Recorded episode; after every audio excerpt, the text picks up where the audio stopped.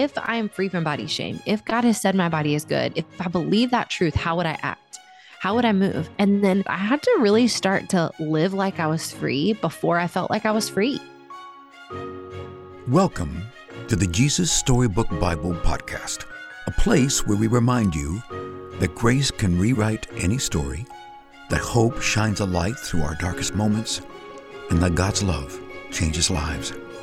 Here's your host, New York Times bestselling author, Sally Lloyd Jones.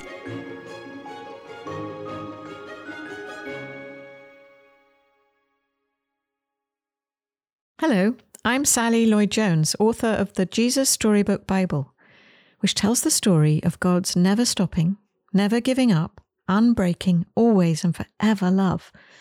Welcome to the show.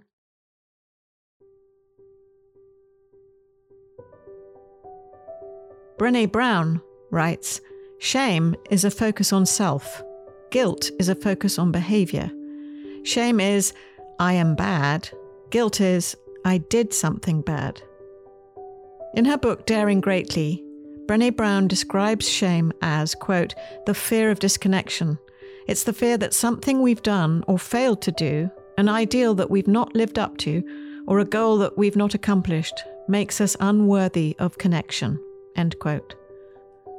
Included in the 12 shame categories she identifies are appearance and body image. Our guest today, author and coach Jess Connolly, struggled with body shame. From the earliest age, she felt something wasn't quite right about her. Something was wrong with her. I wonder how many of us can identify. Jess shares with us about the power of words specifically our own words that we use about ourselves, and in particular, the words we use about our own bodies. We think nothing of denigrating or disparaging them. And Jess invites us to consider is this the way God would speak about us? Is this what He would want us to say about our bodies? Jess gives us very practical ways we can begin to break free of the chains of shame she encourages us, instead of listening to ourselves, to listen to God, to how He talks about us, how He talks to us about our bodies, to listen for His voice and to hear His gentleness and His kindness and His love and to confide in Him. It's such a beautiful message and powerfully moving. I can't wait for you to hear from her. Her books, and she's written nine, include Breaking Free from Body Shame, which I think tells you something of her heart to bring hope and healing to others, to encourage and strengthen others, and to bring to others the freedom she's found. And you will be so humbled as I was to hear how God has used the Jesus Storybook Bible in her healing journey to freedom. It's wonderful. So, without further ado, please welcome my friend and now yours, Jess Connolly.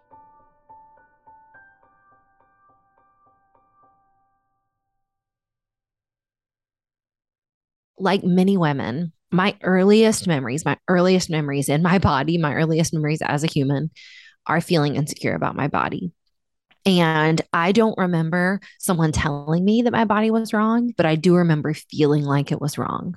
There was something not right about me, or something other about me, or something just out of place about my body. What was incredibly hard about this for me is that as I became a believer, that message was only compounded by shame and and just negative messages I heard about the body in my church, in different churches, and in Christian community.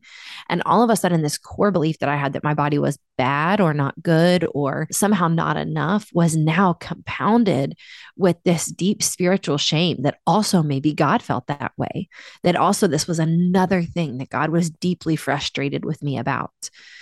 And so it wasn't for me until really I got to a place where my, my body was truly beaten down by an autoimmune disease. I got uh, diagnosed with an autoimmune disease after having my first three kids that I really started to say, like, hold on one second.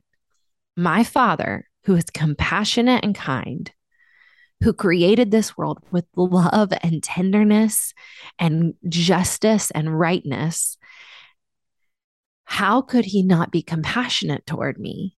If God has said my body is good, if I believe that truth, how would I act? How would I move?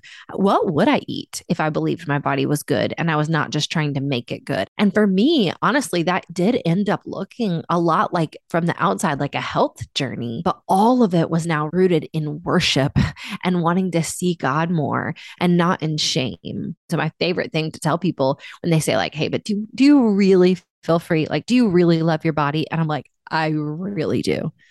I really do. I, I really love this skin that I'm in. I re- it is my joy and my honor to treat it well and to bless it and also to rest it. So that's what the process has looked like for me. breaking free from body shame is not this kind of tactical, logistical five step plan. And I would be leading people so astray if I made it sound like that. But there are some key things we can do to make agreements with our freedom. So the first one I would say is speak about your body the way God would. And honestly, we could be working on this for the rest of our life because we are taught from our uh, the youngest age to that it is totally okay to speak unkindly about our bodies. And so I would say just number 1, speak kindly about your body. Um the second thing I would do consider talking to God about how you feel about your body and consider the possibility that he wants to talk back.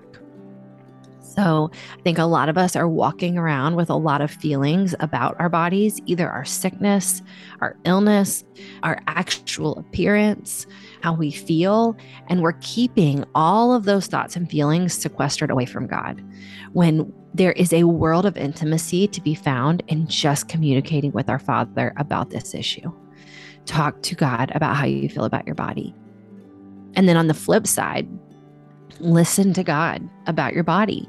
Learn to listen to Holy Spirit in you about your body. Learn to trust your gut, that still small voice. And this is where rest comes in and I say like it's it's totally understandable that so many of us wouldn't know how to do this or that it wouldn't feel like it comes easy to us because if you just take rest this one characteristic that when our body experiences exhaustion that our cultural mindset has told us like repress that push it down keep going be tough you know? And and all the while god's like i don't know man. I made your body to need sleep.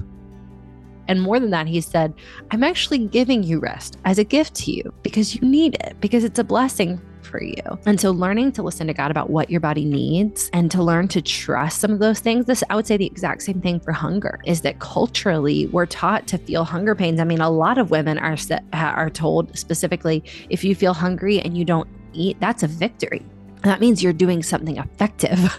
And instead, I got to wonder if God's like, I don't know. I kind of gave you that body to need sustenance and it's good for you and it's this gift I want for you. Maybe let's learn to pay attention to what those hunger pains mean, you know? So, uh, yeah, that's what I would say. I would say those are my my two biggest tips. Number 1, speak kindly and speak truth about your body the same way God would talk about your body. And number 2, talk to him and hear what he has to say back.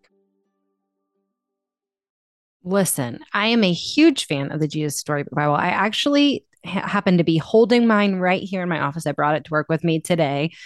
And I have four kids who are now three of them are in their teens, but they grew up reading the Jesus Storybook Bible. They grew up with me reading it to them. And I cannot tell you how many times God healed something in my heart or showed me a different perspective on something that I I just I didn't see in that way it's crazy actually. I didn't say this out loud but um, even now thinking about it i realized man the jesus storybook bible was a huge part of my freedom journey to to see these illustrations and and stories of the kindness and compassion and the friendship of jesus and the goodness of our father.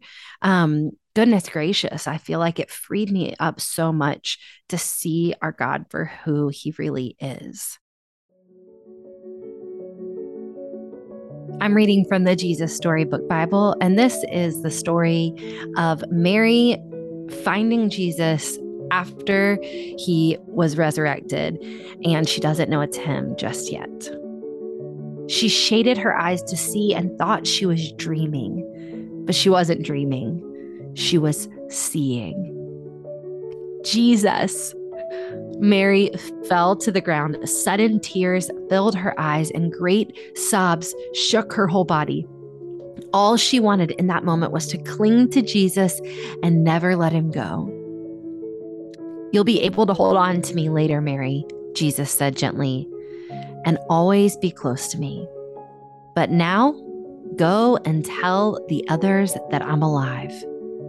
Mary ran and ran all the way to the city. She had never run so fast or so far in all her life. She felt like she could have run forever.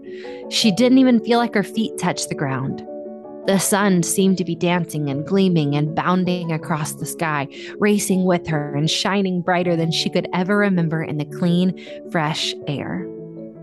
And it seemed to her that morning as she ran, almost as if the whole world had been made anew, almost as if the whole world was singing for joy the trees, tiny sounds in the grass, the birds, her heart. Was God really making everything sad come untrue? Was he making even death come untrue?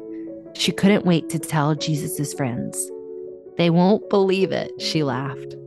She was right of course. I have always resonated with these words that Jesus says to Mary go and tell. And I can't ever get over the fact that Jesus called Mary just by saying her name. And it helps me on days when I wonder what it means to be called by God or if I've gotten my calling wrong to know that it's the proximity to Jesus, the capacity to hear his voice and trust him when he tells me to do something, that that's what obedience and calling looks like. It doesn't have to be complicated or confusing. I think for all of us, there is a deep doubt in our souls that we can actually feel better and at the very core of who we are. And I would say, let's don't receive that and let's don't accept that. Let's see if there is healing, abundance, hope, and a little bit more heaven that we can grab and pull down to earth. You can get the Jesus Storybook Bible wherever books are sold. To find out more about the book and all of Sally's other books, please visit Sally at sallylloyd-jones.com and follow her on Instagram at Sally Lloyd Jones and at Jesus underscore storybook underscore Bible. Before we go, don't forget God loves you with a never stopping, never giving up, unbreaking, always and forever love. Oh, hello, it's me again, Sally. I'm just popping back briefly to say two things. The first thing is don't forget to subscribe to the show because that way you'll get the stories straight to your phone. And the other thing is, while we're at it, would you rate the show and leave us a review? That would be so great because it helps other people find the show too. I really appreciate your help. Thank you.